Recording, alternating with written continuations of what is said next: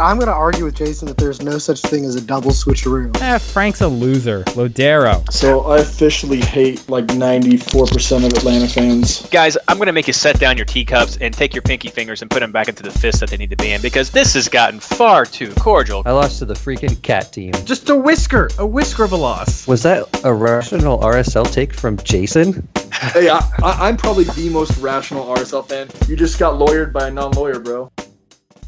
Hello and welcome to episode two of the 2018 MLS Fantasy Insider Podcast, our review of round one and preview of round two.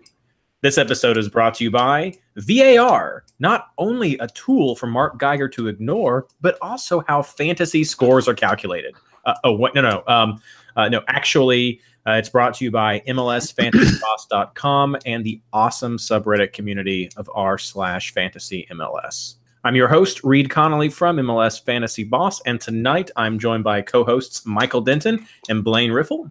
We're also uh, we'd like to welcome our special guest Andrew Crawlard, stats guru from MLS Fantasy Boss. How is everyone tonight?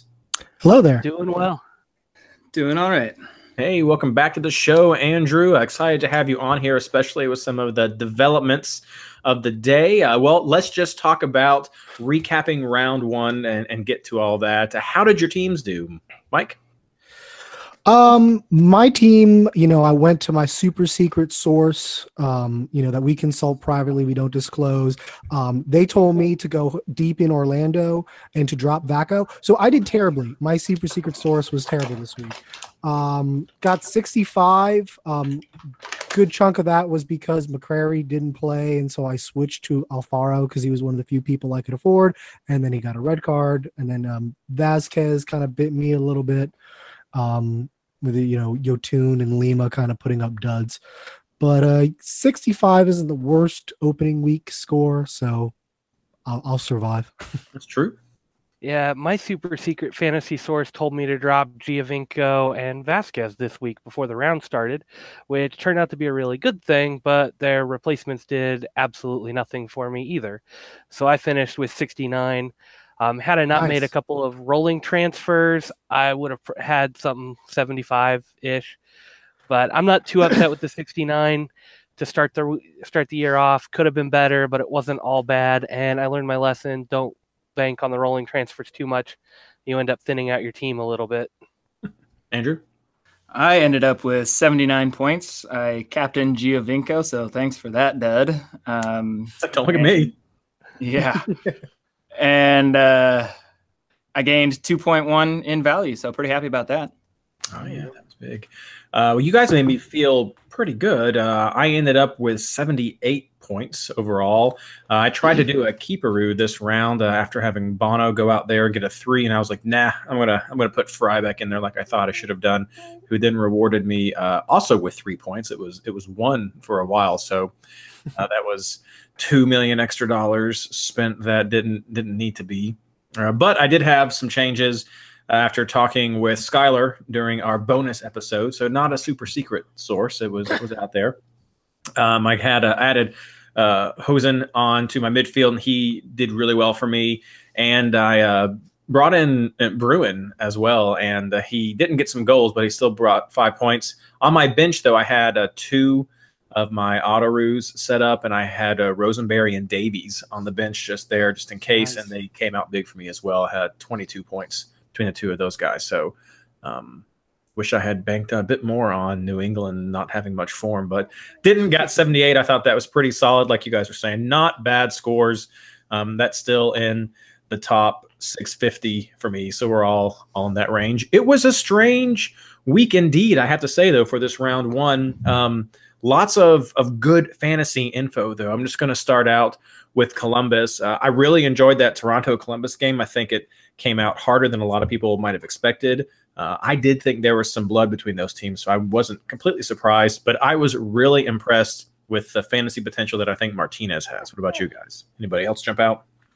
Uh, Higuain is back. Um, hopefully, he can keep up the fitness all season, but he looked really good. And I know in a lot of the preseason talks, we are talking Columbus is going to live and die by how he plays. And if he keeps playing that way all year, they're going to be a tough team to beat. And I just got to gloat a little. I told you so about Zardes. he looks good in that center forward role. Looks very dangerous against even a good defense like Toronto has. Um, so yeah, uh, Zardes is legit this year. Uh, another guy who got a lot of praise out of that game, Valenzuela, um, 5.5, at least now defender, um, left back, uh, got a lot of praise. Scored 11 points this past week, which is is pretty good. Uh, I think he's definitely um, someone to kind of keep an eye on outside of the Columbus attacking um, presence. He set up that goal. Mm-hmm. You went for you, Andrew? For me, I think the cheaper option of Abubakar, uh, Yeah. just for the value.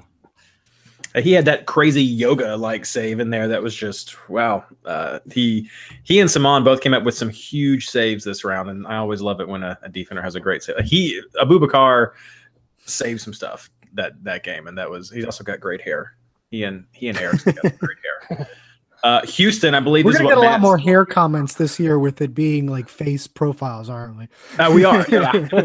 it's right in front of your face right there so you can really see it and appreciate it uh, more than anything else uh, moving on houston getting things done at home uh, i think matt pollard called this the game of the week to watch and it was definitely exciting um, something i wanted to point out I, I mentioned before that i thought a weakness for atlanta was down that that center field and maybe andrew can speak to this in a second he's he's excellent at breaking things down uh, but I, I was thinking Atlanta was weak down the center, and the majority of shots that Houston had, both on and off target, came down that middle channel. So I think that's potentially going to be a weakness going forward for Atlanta. Um, but we all know that Houston just has that monster attack going forward, and I think that's what really came through for them at home. What do you think, Andrew? Yeah, uh, Matt Doyle has been for a long while now been talking about how Atlanta has no real center mid defensive presence. I mean, Nagbe certainly isn't a guy that's going to play a lot of defense, um, and I think that showed very much. Um, so Houston gave everybody a, a blueprint, at least for now, to how to beat Atlanta. Anybody else want to chime in? I would just say that Houston and Columbus both have something similar where I think they're coming out as counterattacking teams, which is a little bit different than what we're seeing a lot of teams do in MLS. And if they can kind of do that and do that successfully, I think they're going to have a lot of success against the teams that were expecting to kind of get bigger points. You know, we kind of were thinking more of this for Houston last year. Um, you know, oh, they'll be really great against the good attacking teams, and we didn't have it come to fruition as much. But um, you know, if they can continue this over because they're kind of zigging while everyone else is zagging, I think you'll see a lot of success out of both offense and defense. Yeah, and that was what stood out to me about Martinez for Columbus is that there were several times where he just blew past on offsides and needs to just to rein it in a little bit. But he definitely seems like a guy with some speed who's going to want to burn those defenders in the future. Well, didn't Houston do all of this without Mart- their Martinez in there? Tomas Martinez. Yeah, he was like suspended. there were a couple. Yeah, I mean, there's a couple of names that were missing. Quioto didn't start. Um, Mhm. They've got Alvarez who can come in late. I mean, they but they did this without Tomas Martinez. That's huge. I mean, imagine what happens when he comes back. be one to watch. Keep an eye on. Uh, next, moving on to Orlando was a game I thought gave us some good fantasy feedback.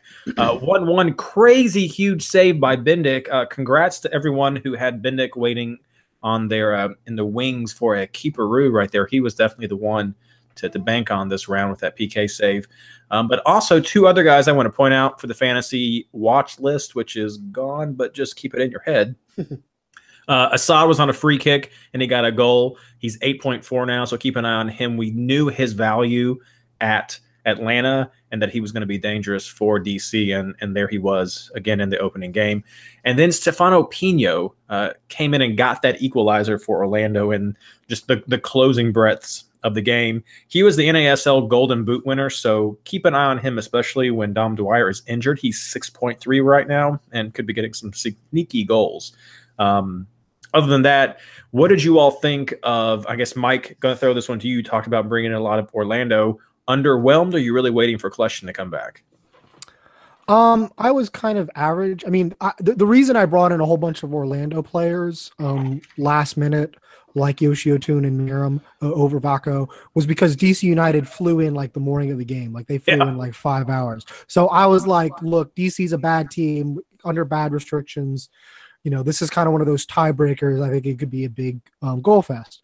Um, and Orlando did have success in creating chances, but they really missed uh, a forward to generate it to. I mean, uh, one of the things I was impressed with was Justin Meram. Um, he was eating DC's lunch. He was by himself, like with four DC defenders around him, and they could do absolutely nothing. um, you know, so I think Meram is someone going forward to to have. Um, Yoshi Otun just had an off day. I think when Sasha Kljestan and Dom Dwyer come back into the fold, uh, and they have some better targets, I, I think he'll he'll pick up his production. But I, I, think the main takeaway from this is DC was up a man, and it, it was like when you're yeah. watching a Premier League team, one of the top five teams, go down a man, and they're still just relentlessly pushing uh, against the uh, underman team. Uh, I, I, think DC is in trouble if that's what we're going to see all year. Uh, once again, uh, the late game strikes San Jose, uh, where they allow some goals in the closing minutes, up three to nothing against Minnesota. It, it, it was exactly what we all wanted to see. The players we wanted to to go off. Wondo, Hoesen were just going out there scoring the goals, and then Kevin Molino comes in in the 81st and the 85th and just shatters everything. So I think that gives us some questions about uh, San Jose's ability to see out these clean sheets, which was a big concern last year. But if they can get that together, I think a lot of the pieces are looking pretty good for San Jose. Um, do you guys credit San Jose more for this game or just Minnesota being Minnesota? Andrew or Blaine? I think it's a little both on this one. Go ahead, Andrew. I was just saying, I think it's a little both on this one. I think home team San Jose, they did what they needed to do. They got a bunch of chances and put some away. Um, and Minnesota, eh. I mean, it, plus they were an away team, so it's easy to avoid them. We'll we'll see what they look like when they go home. Okay, now Andrew, I'm going to rely on you to talk a lot for this this next one. Shocker and Seattle, LAFC goes and upsets Seattle Sounders. This was the correct me guys if I'm wrong, third or fourth time an expansion team has won their first first game. Something, Something like, that. like that. I think it might be the first time they've won it on the road. Perhaps. Um, a lot was against LAFC going in here, but uh, Vela and Rossi connected with a great pass, and Rossi just danced down the middle past uh, past the Seattle defense like they were nothing, and scores that that beautiful goal. Um, is this something to be worried about, Andrew, or is it just fatigue from CCL? Um, partially fatigue, mostly rotation. We were missing about half of our starters, so I'm not too concerned about it. Uh, I'm I'm glad that we're taking CCL seriously, and it's our main priority. And it was very clear with the lineup that we put out there. So, were you all impressed with LAFC even against that weakened side? Uh, they did all right. Yeah, for for being an expansion team, they looked fairly organized, uh, despite how many shots they gave up. Um, a lot of them were not super high percentage chances. I think um, from where I was sitting in the stands, anyways. Uh, so I don't know. When when they go home, they they might find a couple guys land on my squad. Brag, brag. Uh, yeah, I, I think um, they really came out harder maybe than Seattle might have expected, and, and that's how they got that that goal earlier on. But Seattle definitely had their chances. Um, I liked them a lot more when Wolf came in, uh, but I I'm I'm not upset about Bruin being up there on top. He had some chances as well, and and an unfortunate offside call that that would have uh, seen my fantasy team some nice points. But I mean, we uh, we all can't can have that. Um, Blaine, Mike, you guys considering LA players going forward? LAFC against, players against the right defense. Yeah, I'd consider some of those guys going forward. Maybe Atlanta. I mean, Ble- Blessing was all over the place and almost put one in off the post early in oh, the game.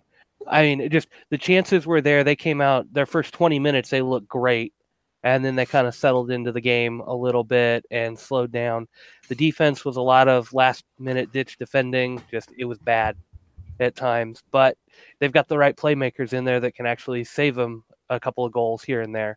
I mean, Saman was going crazy that game. So, um, given the right matchup, and you know they play Minnesota at some point, yeah, I'll probably look at those guys in, in the Minnesota game. yeah. Um, Only thing I would add is um, on the Seattle side, uh, I thought it was interesting when Wolf came in. He pretty much took over all the set piece duties. I think he took he was on both sides of the corners and he took the free kicks. Um, that's something that could eat it a little bit into Lodeiro's numbers if um, He had you that know, Wolf wins vicious one also that almost went in the corner. Yeah, yeah. I mean, he, he didn't look bad either. You know.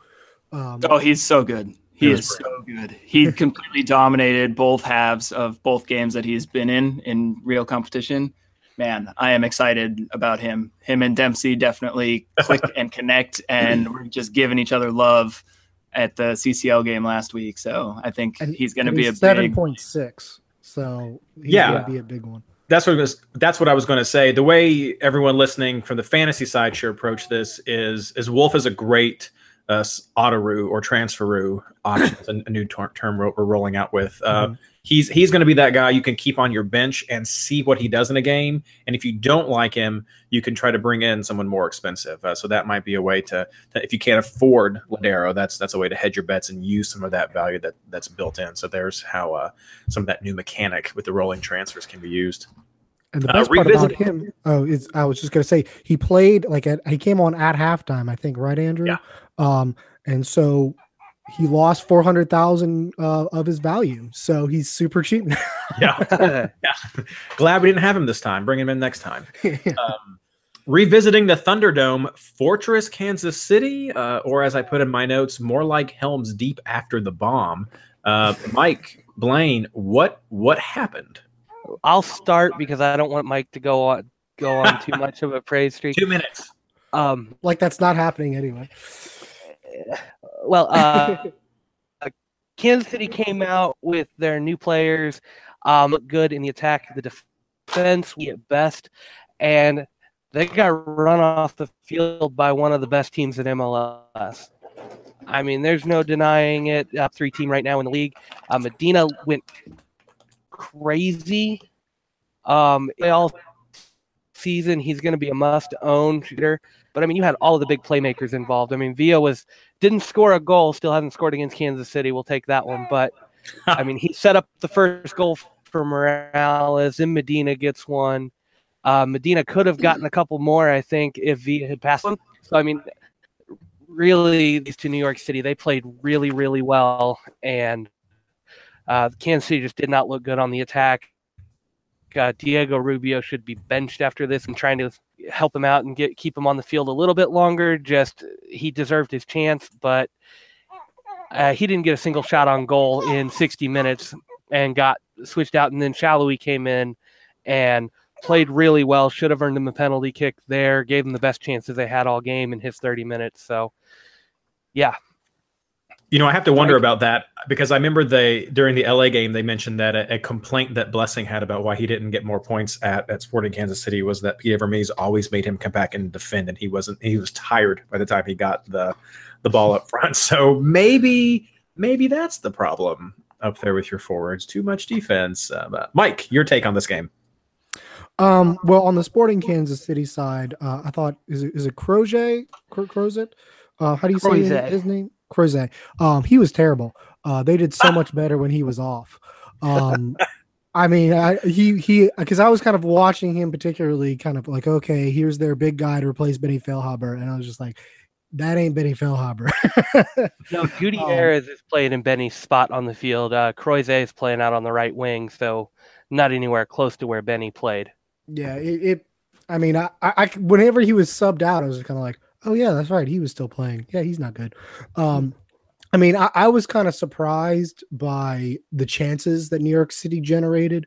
Um, I mean, I I, I uh, messaged uh, Reed and a bunch of the other people in chat uh, at halftime. I was like, I, I just wish David Villa would be introduced to Jesus Medina because he was sitting wide open on a few of those shots, and if D- David Villa had passed instead of take uh, bad shots, um, New York City could have scored four, uh, including at that last three to one um, shot where uh, Lobato had that um, really fantastic run. I, even as a New York City fan, I was impressed. I was angry, but I was impressed. Um, so yeah, I mean, I think you know that's a great win. It's the best win of the weekend. Going on the road to a Western Conference team, playoff team, and getting a win is fantastic. And um, you know, fantasy wise, Jesus Medina definitely needs to be on your radar. Um, I mean, he was subbed out early, but I think it was basically because Ronnie Wallace probably should have been subbed out, but they left him in for the heading. Um, the real the real problem for New York City was they did not look good on set pieces. Um, if you look at Sporting Kansas City's XG numbers, they actually had pretty good XG numbers, but I don't think outside of the potential penalty kick and red card, they got any chances from open play. Most of their stuff came off of corner kicks. And so um, that's something to keep in mind for Kansas City and something to keep in mind for New York City's defense. Uh, you know, they, they've got to, they got better in the second half, but they've got to get better um, if they're going to go to Yankee Stadium and face all the uh, set pieces that they deal with there. All right. And the uh, last game I'm going to highlight uh, LA Galaxy. Uh, they're back on the right track, is what it seems like. Uh, not a whole lot of, of fantasy nuggets from this one. I really want to point out just that Ola Kamara scores in his first game with LA, and also Alessandrini is involved, but maybe some injury concerns there. I'm sure Mike will get to later. Um, Portland also scores. Valeri not involved this time. Uh, it was it was Blanco, but LA seems to be starting to get things back, and so there'll be people I think to look at going forward as viable options. Uh, those are games that I liked. Anything else that we didn't cover that you guys want to add before we move on? All right. Well, then let's touch on the housekeeping before we get to uh, some of the super serious Reddit questions that we got this week, which I want to devote a good amount of time to. Uh, another bye week. I got called out by uh, some of our friends on the r slash fantasy MLS forum this week. I I said in our first show that it was a bye week every week.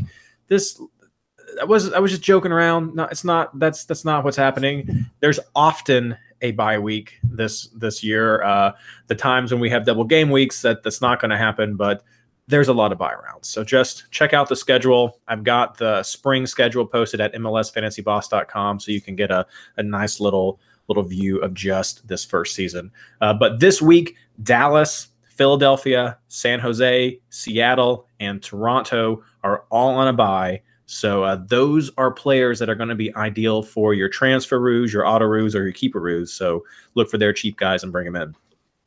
Uh, also, congratulations are in order to uh, at MLS to US Men's National Team USMNT uh, on Twitter. The winner of the MLS Fantasy Insider promotion uh, contest that we had going on. We had the first podcast out there, and I said retweet and follow for a chance to win a scarf. Well, he has won and uh, got his information, and you will be receiving the first scarf of 2018. Uh, thanks so much. Um, and uh, we're going to have some more of those going out throughout the season. So look out for your chance to win some swag from MLS Fantasy Insider.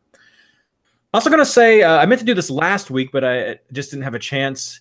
Hello to Aaron Long's parents. Um, I got some emails at, as the season was starting from uh, from Aaron Long's parents, I found out, who are into fantasy games. So that's pretty cool. Glad you guys are having fun. Hope you're enjoying the tips. And if Aaron ever wants to come on the show or, or play, we'd be happy to have him. Ah, Lily. uh, and of course, Patreon. Uh, I just got a video posted for the new prize tiers, explaining everything there. Social media follows, website acknowledgments, Google Hangouts, stickers, pint glasses, scarves, as I already mentioned. It's it's a lot of fun. Giving a shout out to new people who have become donors since the last episode.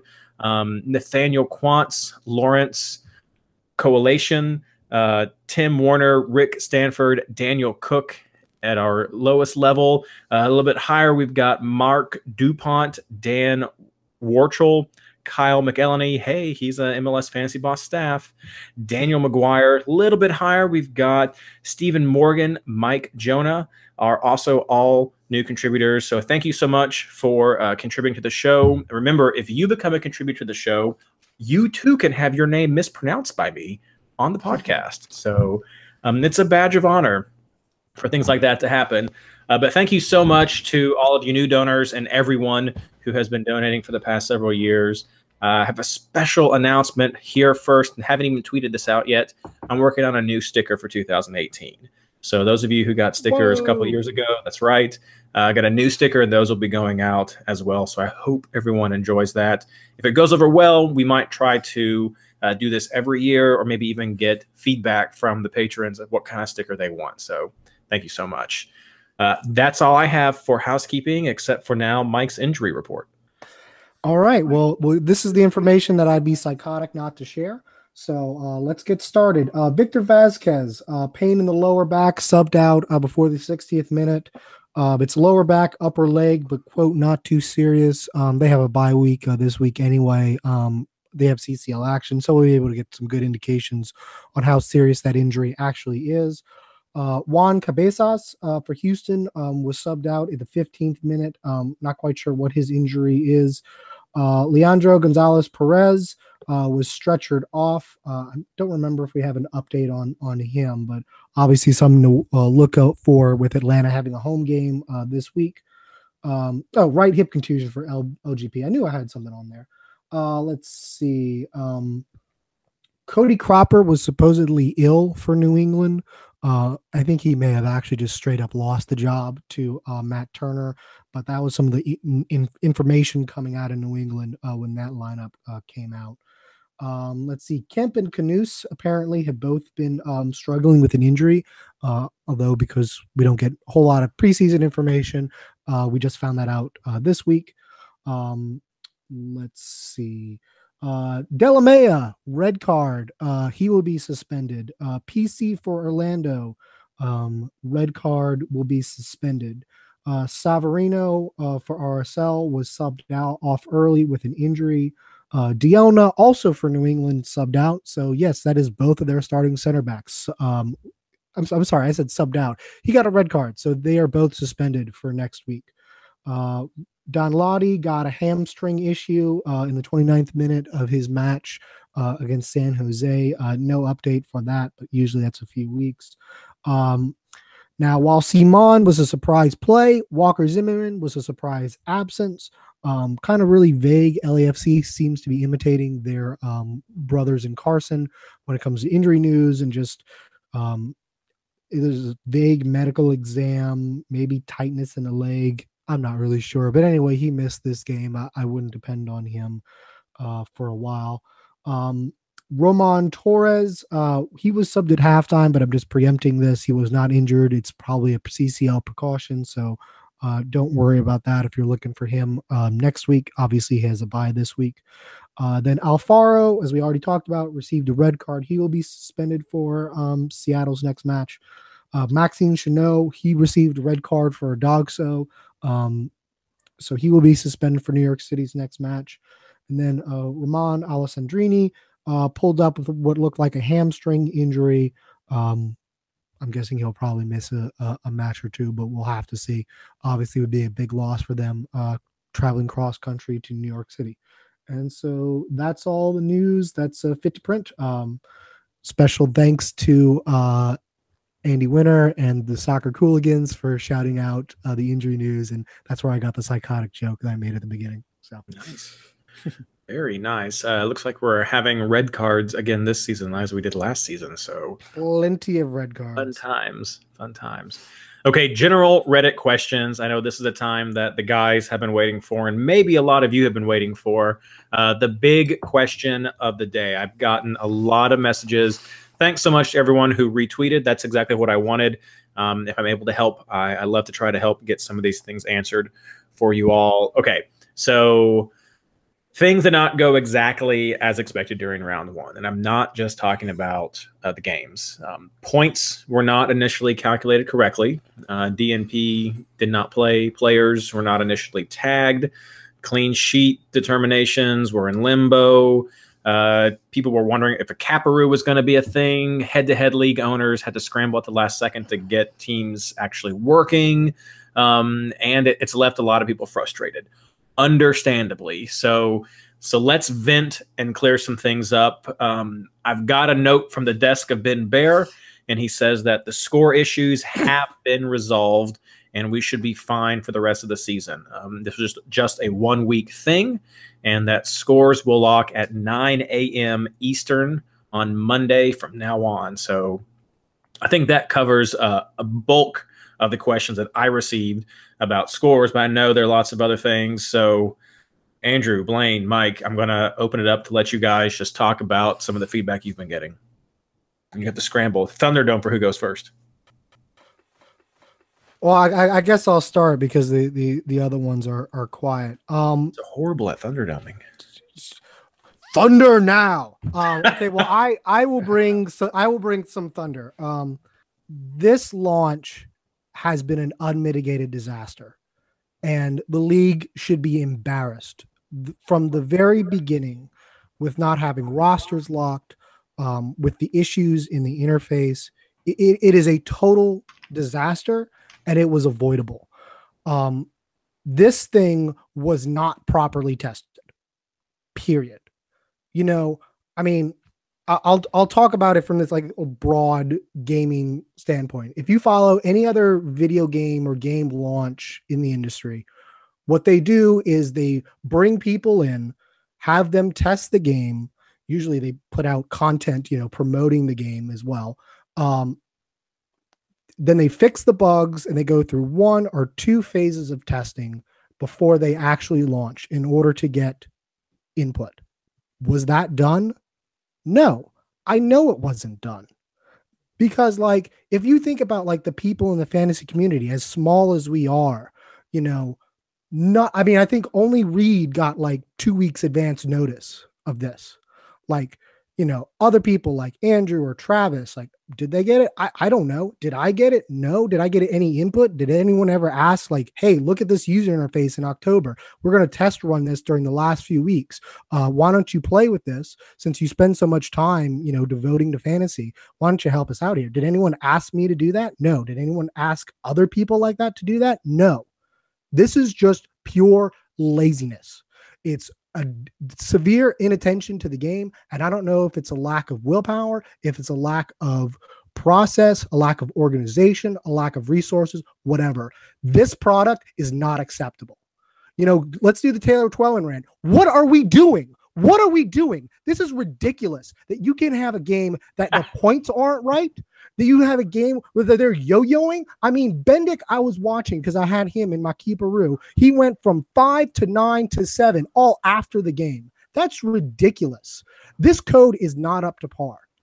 So, I mean, regardless of the fact it doesn't work, and I mean, I, I get that Ben is now sending us a message that you know now it's fixed. Well, well, quite frankly, I'll believe it when I see it because nothing about this launch has worked from the very beginning when they mislaunched it the you know a day early and all of that. None of this was done right. None of this was done with testing. None of it was done seeking input from the fantasy community.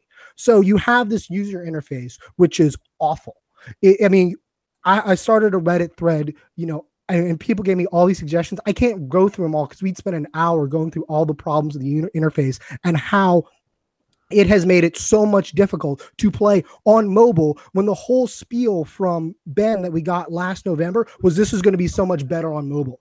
Like I, I don't know what's going to be in this app, but I can't imagine that it's going to fix the problems of this interface. The problem with this interface is it's terrible. It was not designed with input and it was not designed with the user function in mind. You, you want to know how about the numbers from the weekend? The one that really stuck out to me was 22.8. That's how many thousand people played this game. That's like an 8,000 player drop. This game needed attention, it needed good promotion, and it needed a good, strong interface at launch, and it didn't get it. There needs to be soul searching at MLS. If this is something that they care about and they really view that it's a driver, it's going to boost the league, then they need to actually give a damn about this game. And that means getting input, that means getting testing, that means talking to the community, whether it's, you know, us here at the podcast, fans, I, I don't care. Just show me that you actually tested this. This should have been tested last October. Week one of the actual game should not be the test where we start re- realizing that our code is just absolute garbage. Um, this is ridiculous. I hope that we get an apology from MLS for this. This is now the second year in a row where there's been a massive glitch. Year one, last year we had the um, you know, the opening weekend challenge, and then oh yeah, head to heads uh, went through. Sorry, it, it, it's not good enough. I don't know if it's we're not having the right personnel there, or we need more personnel resources. It's not good enough. If you're going to pr- promote this product, you need to actually do it. Stop half-assing it, and let's get it done right. Blaine, Andrew. Wow. I think that pretty much covered most of it. I was going to say that seems pretty comprehensive, and I think it sums up the the atmosphere. Um, Yeah, I, I would just like to say that at the very start of that, I thought that was actually Taylor Twellman. Like you sound eerily like him when you're mad. I don't know if that's a good thing or not. I don't know, but it's a thing. Hey, now we can have That's Taylor where I'll go. Twellman to as a Taylor guest on Twellman the show. what is y'all? What are we doing? Yeah, the one thing I would like to say, adding to that, is I agree with where Mike ended up on that. Um, I really don't feel like MLS cares about the game as much this year. Um, I know Ben has been a huge proponent for the game. He has always been there to back it up and support it. But I don't feel like some of the conversations we've had off camera and away from this have really given me a lot of faith in MLS support of the game. And I know Ben has been very quick to answer any bugs, any glitches, any problems, but he's just one guy. Um, I think he's putting as much of it as he can into into this game to make sure the finished product is something that's worth playing. And I know they're very quick to fix bugs, fix problems that they find. I know the scoring problems were a mess in how they were fixed, but everything that got brought up was addressed in as an IT guy what I would consider a timely manner. I mean, they did you can't be perfect. You can't fix it all the instant you find it. But I was expecting this to carry on for a couple more days, and they got it fixed this morning, which I was mostly impressed with. Um, but yeah, I'm really nervous about where MLS is taking this fantasy game, and if we're going to be stuck playing on a third-party site and hoping that ESPN or Yahoo or somebody else picks up and runs the game because the league chooses not to run it here in the next couple of years. And I think Mike's right. Um, MLS is going to have to put their money where their mouth is on this. They're either going to have to invest in this game or they're going to have to let the rights go and let somebody else take over and give us a game that's playable from the get go. I mean, the numbers of 22,000 players when we've had 30,000 players the last couple of seasons, that's huge. And that's all on the interface. Um, I'm not, I'm not a a big fan of it, but I also don't hate it as much as everybody else. But I can see why this interface has turned a lot of people off. And I play uh, a couple of draft leagues. I play a homebrew draft league where we rely on these stats to come up and these points to come up because we scrape their scores from MLS because it's a fair ar- uh, arbitrary system to use. We we had guys trying to submit scores today, and we I had to call them in and go, hey, we can't take your scores yet. We got to wait till they get this fixed. I mean, this has just been a horrible launch and I don't think MLS has got it, but I think there are people inside that are trying to fix it. And a lot of credit goes to Ben Baer on this one because I think he's done tried to do what's right for the fans who enjoy this game and tried to keep it going. I just don't know that he's getting enough support. Uh, one, one thing I, d- I do want to add that, that does make me very concerned for, for from the MLS standpoint. Um, I don't think all the prize winners from 2017 have been contacted. Um, there have been a few cases where you know people have come and tweeted at me, and I've passed them on to Ben, and, and the issue has still not been resolved. Uh, I'm sure that's just a matter of you know Ben being overwhelmed with the the rushed preseason, um, which probably is a is a commentary on where fantasy is if they're just giving it as like a part-time thing to to Ben. I mean that that that's unacceptable. You know, the, the game has been over for months. The, these people deserve their prizes, um, and, and the fact that you know that they're not being resolved and they're not being addressed, um, you know, in many cases, just not getting responses is just not acceptable.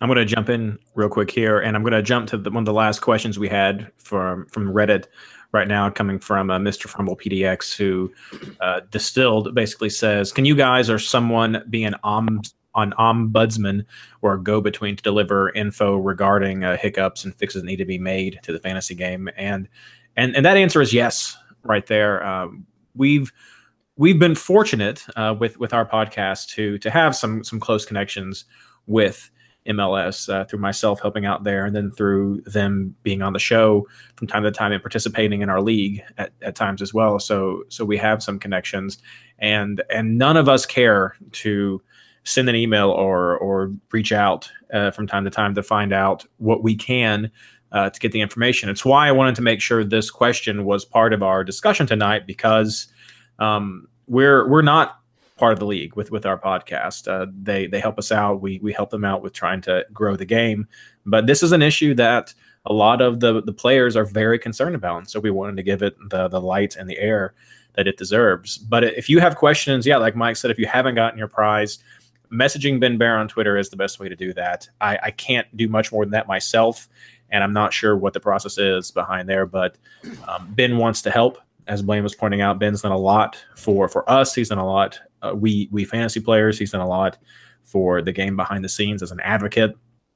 And it, it just takes, in some sense, numbers. Uh, and this is maybe uh, a pitch that falls on deaf ears uh, or an echo box, depending on who you are listening to the show. But if if people can stick with it, which is what I encourage everyone to do, having numbers is what speaks to to higher ups within any organization, within MLS, within within your own company or wherever you are. Um, if there are people who are interested in this game and are playing this game, those numbers translate. So if you haven't played for a couple of years, or if you decided this year you're not going to play, I'd encourage you to start a team to to help the numbers increase as someone who is interested in MLS fantasy. Maybe not this version or the current incarnation of it, but someone who is interested in seeing MLS fantasy grow and prosper. Having more numbers helps Ben make a better argument for why we need more funding, why we need more attention.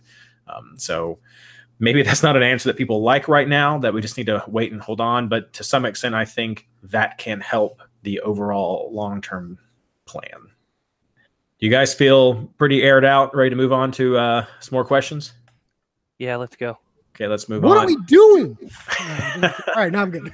okay, now you feel good. I feel okay. Um, so, uh, Thawing Chain, who had several questions last week, wants to know what is the biggest change that we noticed in the way that we had to prepare and then play the game this season compared to last year. Andrew, you haven't got to talk a lot yet. Uh, yeah, I think one of the biggest changes that uh, surprised a lot of us this morning was the way the price changes are calculated. Um, as far as I'm aware, we still haven't fully cracked that code yet, but the maximum price change seems to be plus or minus 0.5, which is huge. It's huge. It's massive. Um, it also seems to be tied to the player's current price. So, uh, more expensive players have to get a higher score um, or else they're going to lose value. Um, and and the cheaper players that score well are going to gain a lot of value. So we saw a lot of the guys that are, you know, 7.5, 8 or less uh, gained 0.3, 0.4, 0.5 in value. So uh, that's that's one way that we can build our our bankroll early in the season is to take some risks on those cheaper guys, uh, especially defenders. I'm going to be playing five defenders for the first couple weeks, uh, simply because that seems like the least risky way to uh, build a bankroll, so I can go for the big guys later in the season. Anybody else? Uh, just to build on that, you know, if with two seasons, it really kind of makes sense to, you know, once we kind of understand the price uh, system more, to spend the first half of the year building the bankroll and then going forward in the second half. Um, that prize dynamic can really change stuff. Now, for myself, uh, I uh, really utilized the rolling transfers a lot this season, uh, which that was the biggest change for me. I didn't do it at all last year. I would set up the occasional switcheroo uh, last year. I didn't do it too terribly often, but I, I did use a switcheroo last year. Uh, but I tried the keeperoo this year, and I had a, a couple of players for an autoroo set up as well this time. Uh, my keeperoo backfired. I think it's a good time to point out now. People had worried that this min maxing was going to be a way that just would blow people who were casuals out of the water. And I think a lot of us experienced this time that uh, you still have to know the teams. You still have to know the expectations of of what a team can generate or what their points are going to be. And even then, because MLS can come in there and happen, and uh, Seattle allows one to LA and ruins their clean sheet and knocks out a whole bunch of points for you. So um, that that was the biggest way for me is is actually kind of being around for some of those games that in the past I'd be like, well, I got a switcheroo set up, so I can just kind of casually follow that. Now it was more of I need to make sure I get that lineup.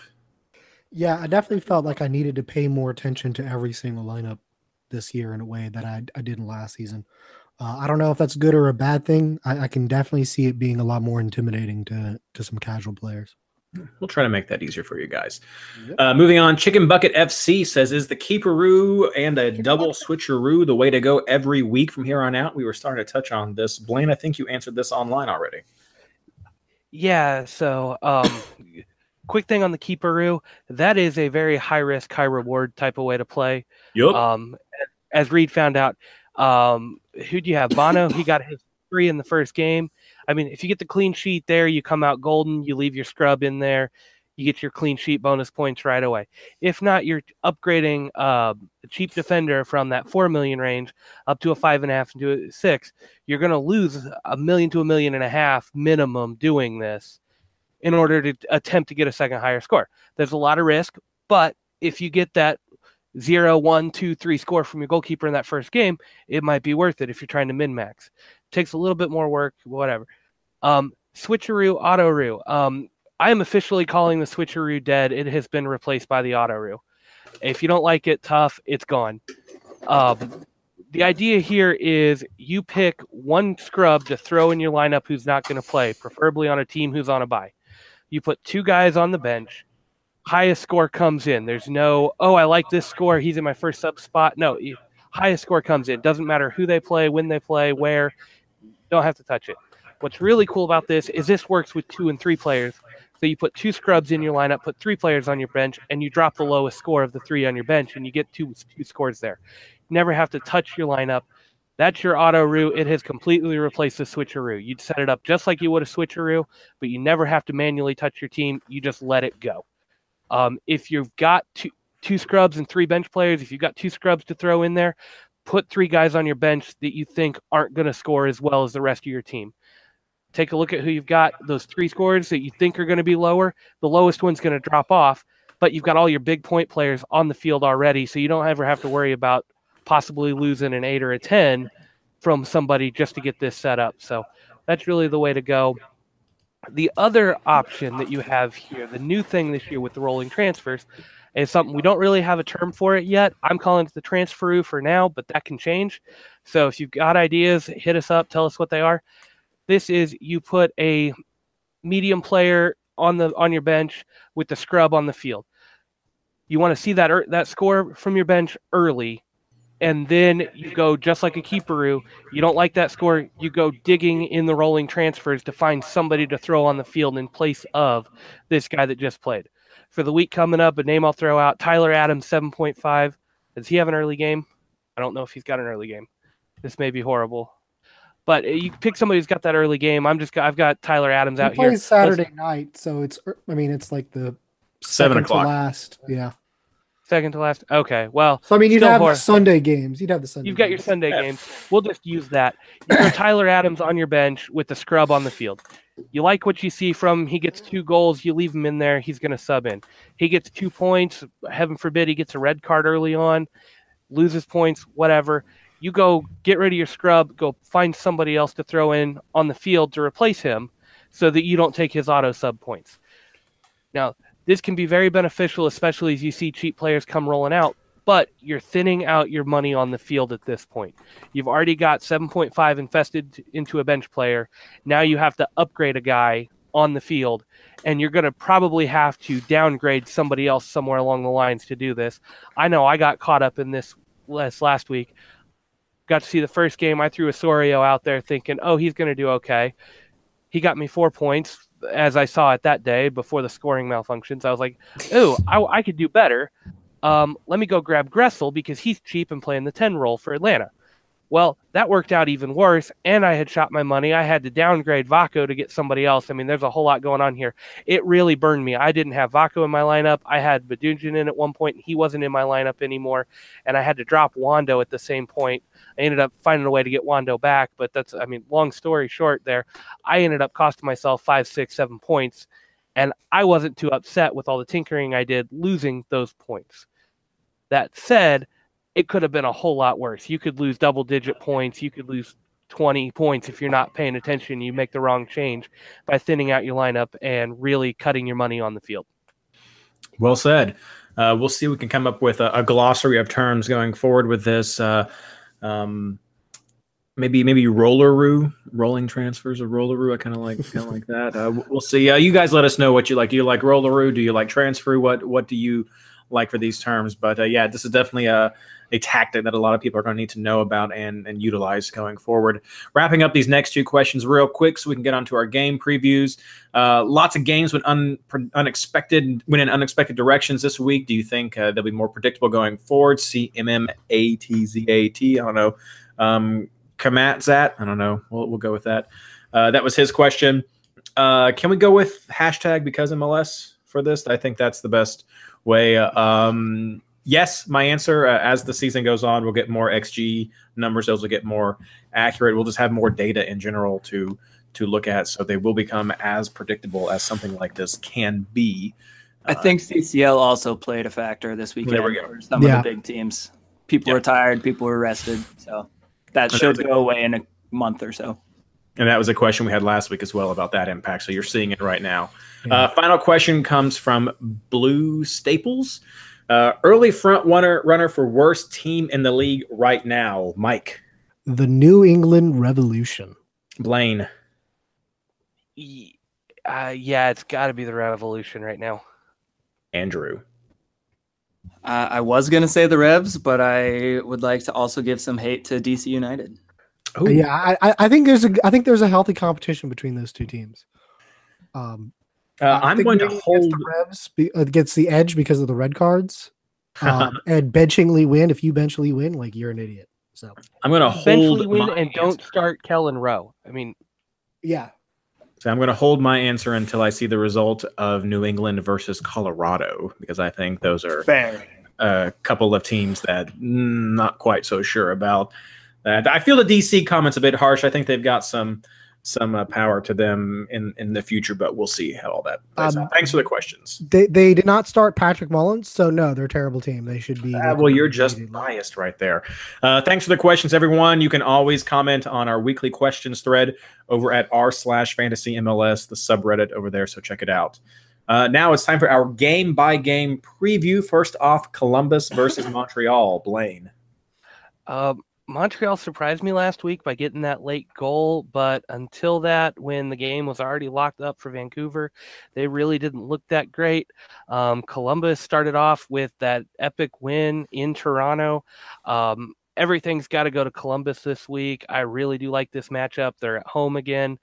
Um, yeah, this is gonna be this is probably gonna be an ugly one for Montreal. I'm gonna go ahead and say a 3-0 scoreline on this one. Pick your poison from uh, uh, from Columbus on this one. I was testing out some lineups today, and one lineup I ran had Higuain, Pedro Santos, Zardes, and I've got Martinez in a switcheroo on that one. There I go, saying it's dead, and then I use the term. But yeah, I've got Martinez in an autoroo. I mean, you've got Abubakar and Stefan who could come in here. You could easily grab three defenders, but I think their attacking options are probably a little more valuable this week and the potential price rise on any of these guys is good too. So I'm looking at that, but this is probably a game where you could load up on four players from one team, and Martinez being at the five million mark is an easy autoroo option. It's the first game of the week. You'll see it. You're not investing that much money into this player to see his score, and you could do the transfer off of this one pretty easy because there's not a ton of money here. He's at five. Your typical scrub's going to be four, so yeah, this game is just good for fantasy. Um, I'm looking forward to it.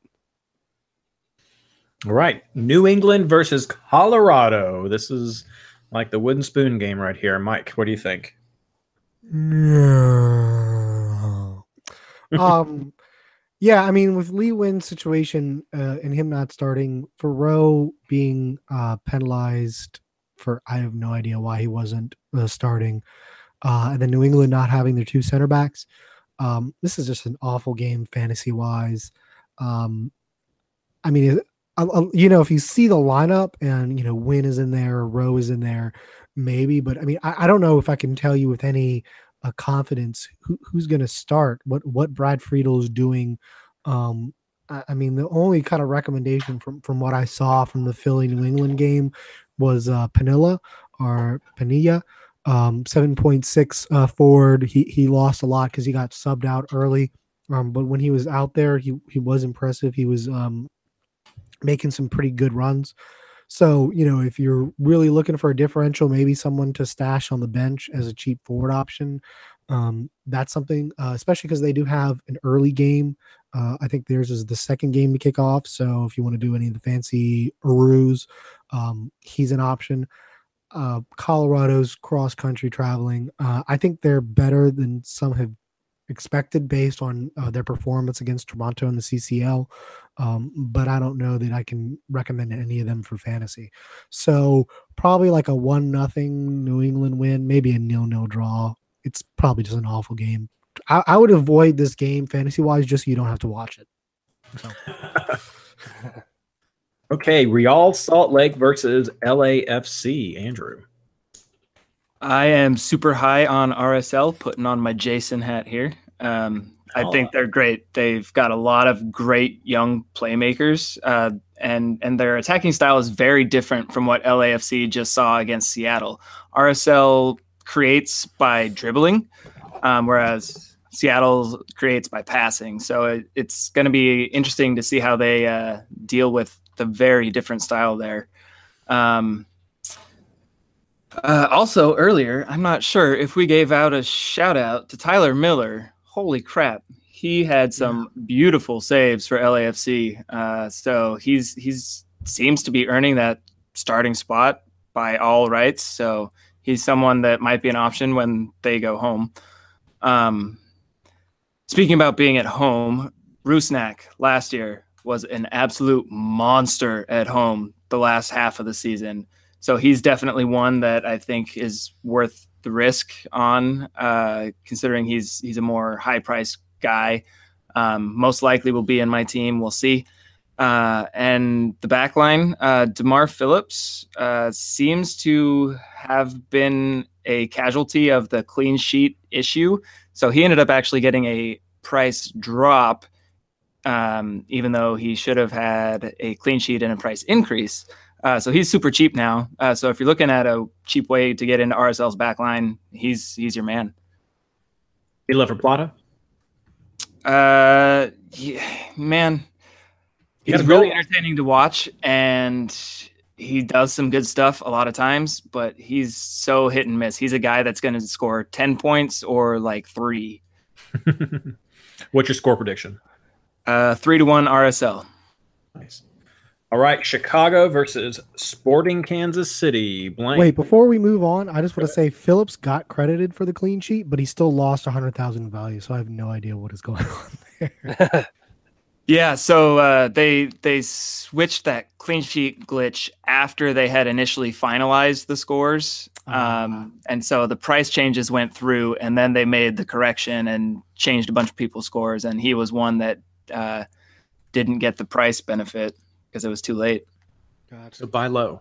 Well, that sucks if you had him, but if you didn't have him, that's great. Blaine, Chicago versus Sporting Kansas City. Um, yeah, I don't know what to make of this game anymore, especially after seeing Kansas City play against New York City. Um, go defense on both sides here. Um, this is a road game. Um, I don't expect either team, or I don't expect Kansas City to clean keep the clean sheet this week. Uh, I think there's too much firepower in Chicago to get the clean sheet on the road. Um, I think Kansas City is going to find a way to score. Um, I'm guessing Rubio is going to be benched. Salloi looked dangerous and was just looking for goal every chance he got. Wasn't taking stupid shots, but not all of them were hard saves either. Um, I expect them to try to find a way to win or score a goal this next game. Um, I expect Croizet to be benched, and Gerso looked pretty good this or in his 20 minutes, 25 minutes. So I'm going to go with a 1 1 prediction here, and I really don't see any fantasy standouts from my end. But if you think Chicago's going to run all over them and Kansas City's defense is a little suspect this year, um, take a flyer on Nikolic. I mean, he's if if somebody's going to put one or two on Kansas City, it's going to be him. Hey, Houston versus Vancouver, Mike. Well, it's kind of surprising we've gotten this far uh, into the podcast without mentioning this year's uh, current uh, fantasy MVP, which is Senderos with 19 points um, and a 0.5 uh, price rise. He got a goal, got the clean sheet. Um, so you know, Vancouver has had their struggles scoring, uh, despite what they did uh, against Montreal. Um, we'll have to see what they do against better competition. Um, but on the Vancouver side, we probably need to talk about um, Davies. Uh, you remember him from last year; he kind of fell off the map. Uh, I think he's got the starting spot down, and he's six million even after a, a big price uh, jump after getting 12 points last week. Uh, if you want to do a, a, a cheap way into the switcheroos and the keeperoos, or not a keeperoo, obviously, but you know what I mean. I mean, he six million. You can afford him. He's only two million more than your um, scrubs. Uh, I mean that that's a great opportunity, even on the road. You kind of want to get these low, cheap guys in order to maybe have that chance at a price rise. So I think that's something to to consider. Kid's got a lot of talent. Europe's looking at him. Um, obviously, you're going to spend most of this game looking at the Houston side. Uh, Houston has a lot of really good, cheap midfielders. So that's kind of the theme of this uh, of this game. Um, this can be where you can get a lot of your budget action. um, Martinez will be coming back from suspension. Um, Wenger had a good match uh, last game against uh, Atlanta. Uh, I think he could be something. Um, Cerén is a defensive midfielder mostly, but he did get nine uh, points. I think he got an assist. Um, so I don't know if he can replicate that, but 6.5 mid, again, that's an easy one to kind of put into an auto And then forwards, Elis is now up to uh, 9.5. So he's not a premium uh, forward, but still a really good option. And then Manotas, he also got nine points uh, last week. So, I mean, really up and down the Houston attack, I think it could be justified. Vancouver, we, we have to see after losing Parker if they're going to be really good defensively. I tend to think not. So I think Houston's got some goals. I see 2 1, maybe 3 1 for Houston here. Yeah, two notes to add here for you, Mike. Um, Darwin Cerén was that early sub for the Juan Cabezas injury, and he got him. He got a goal, not an assist. Oh, okay. And then uh, just a fun little side note to point out: Alphonso Davies was ineligible for Vancouver's Man of the Match yes. voting because he is only 17, and uh, it's the Budweiser or Bud Light Man of the Match, and he is ineligible to pose with the Bud Light logo while not being 21, so he cannot be voted man of the match. Otherwise, he would have won it in a landslide. Interesting. Very interesting. Man, uh, get the man a beer. Come on. We'll, we'll send him one of our pine glasses. He's not a man yet. a pine glass for a non-potent potable. Uh, New York Red Bulls versus Portland. Andrew. So New York, they might be one of those Champions League rotation risks, and being the home team makes me want to mostly avoid this game. Um, uh, Colin is probably the main guy on my radar, mostly because he's so cheap. Not sure if he's actually going to be the starter or not for this weekend, but we'll see. Uh, coming in at 4.5, just great value with a good potential for big price rise if they end up getting that what he was sheet. a couple years ago. Yeah, right. um, and then uh, I'm pretty sure Kaku is now in the game. Uh, so he potentially might be starting in this. One to keep an eye on since he's a new player to the league. Uh, big, he's their big signing that uh, hopefully will do some good things to fill in for Kljestan's shoes. Um, on the other side of the game, uh, we've got Portland that they're the away team, mostly avoid. Uh, Valeri man, he just did not look his normal self in this last game. Um, he's not on corner kicks or indirect set pieces or anything like that. So I think you got to avoid him for now, especially with the way that uh, price changes are calculated. Uh, he could easily end up being another price drop again this week away from home. What is your score prediction? Two to one, New York. Orlando versus Minnesota. Blaine for the end of the Minnesota game last week, I would have been all over Orlando and say take your pick wherever you want to go. But Minnesota showed us they do know how to score a goal still. Um, still really do like Orlando in this game. Should be an easy win for them. I'm going to go ahead and predict a 3 1. But if you like the way Orlando's defense is shaping up, that's one to look at for your clean sheet. I'm not going to predict it, but I would say it is a possibility. Um, you've got a lot. You've got a few options here. I won't say there's a lot of options for Orlando. Uh, Meram is almost a must own at this point. Um, just the way he has played, or he played this first game, the way he looked, uh, he's going to be central piece for all of this attacking presence in Orlando. Um, take Pinho as a bench option, autoroo, whatever you want to look at him there. Um, potential is there if he's until Dom Dwyer comes back. Um, I'll agree with Mike from earlier in the show. I think Yotun had an off game. I think he is one you could take a risk on this week and do pretty well. And then uh, Bendik's a easy keeper option if you don't see a, cl- a good clean sheet option here. He's definitely one of the guys I'm keeping an eye on. Is this a four player team for you? Um, I don't think you end up going four, but I just threw out some of those options because I think there are four potential candidates you could take. It's just kind of which ones do you want? Sure. Okay, Atlanta versus DC. Uh, Andrew, these seem like two teams you might like to talk about. Uh, talk about DC mostly to hate on how much Benny sucks as a coach. Uh, so much. Yeah, that I've been on record saying that many times. No surprises. Um, and again, uh, Atlanta basically non-existent through the center midfield defensively. So DC uh, is Acosta back now? Did he serve his suspension? I think so. Yeah, so he might be worth a shout as an away player if you're into that kind of thing. Um, simply because, man, Atlanta looked that bad defensively through the middle. Um, and last year, DC had Atlanta's number. Pretty sure they won all three games. So yep. I don't know if that's going to be an indicator or not, but something to keep in the back of your mind for some doubt. Um, that said, I still do believe in the Atlanta attackers. Uh, Martinez, Almiron, both of them fine choices, um, especially since I think DC is going to struggle on defense again this year quite a bit. Uh, so having those big attacking names, I think this is the game to go for for that. Um, I'm going to predict three to two for Atlanta. Do we know if DC they they chartered down to Orlando? So are they just going to take a bus back to Atlanta and then up to? Is that is that the plan? Maybe. we'll see. That help them save on their travel costs. Uh, Mike, your turn. Round out only nine games this week. Uh, New York City FC versus the LA Galaxy. Well, um, New York City will not have uh, Chanot for uh, after his red card. Um, however, I, I, guess we'll see who exactly uh, replaces for him. Um, Patrick Vieira does have a few options. I, I wouldn't kind of go there. Uh, LA's been enough of a threat, and they were pretty good on the road last year, uh, although that was with Alessandrini, and, and I'm expecting him to miss.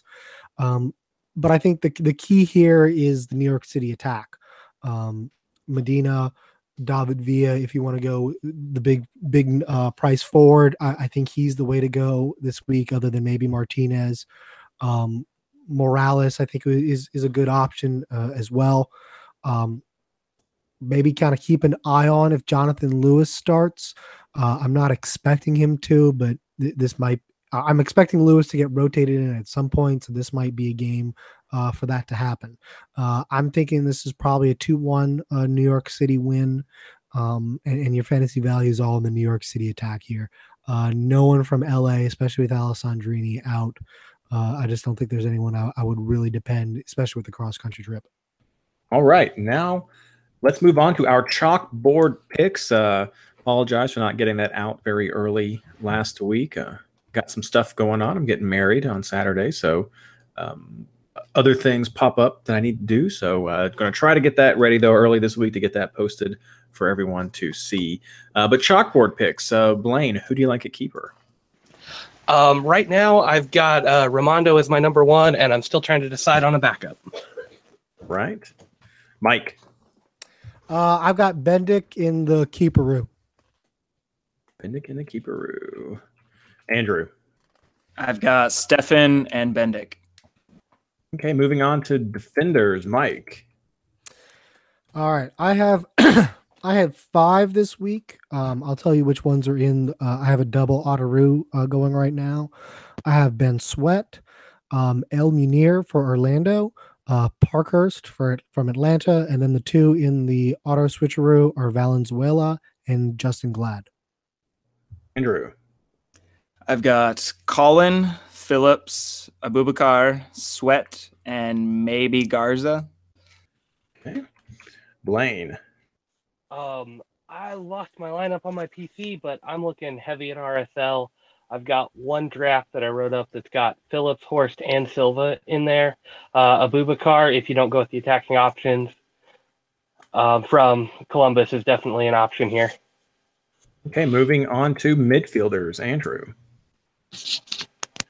Almiron, Higuain, Martinez, and Martinez. Uh, break those teams up for us. Uh, Martinez from Houston and Martinez from Columbus. Right. Uh, Blaine. Um, Higuain, Santos, Martinez in and Meram. Okay, Mike.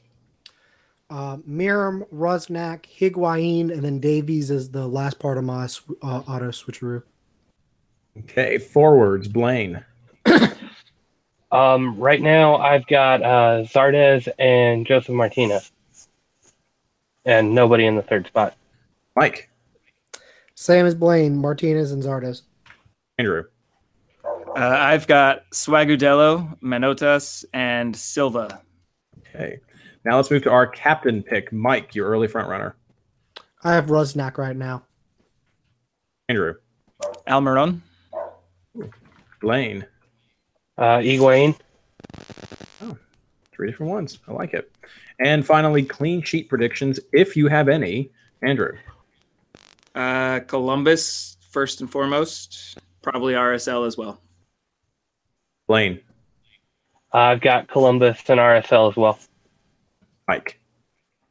Uh, I think having seen DC's attack, I'm going to go with Atlanta. All right.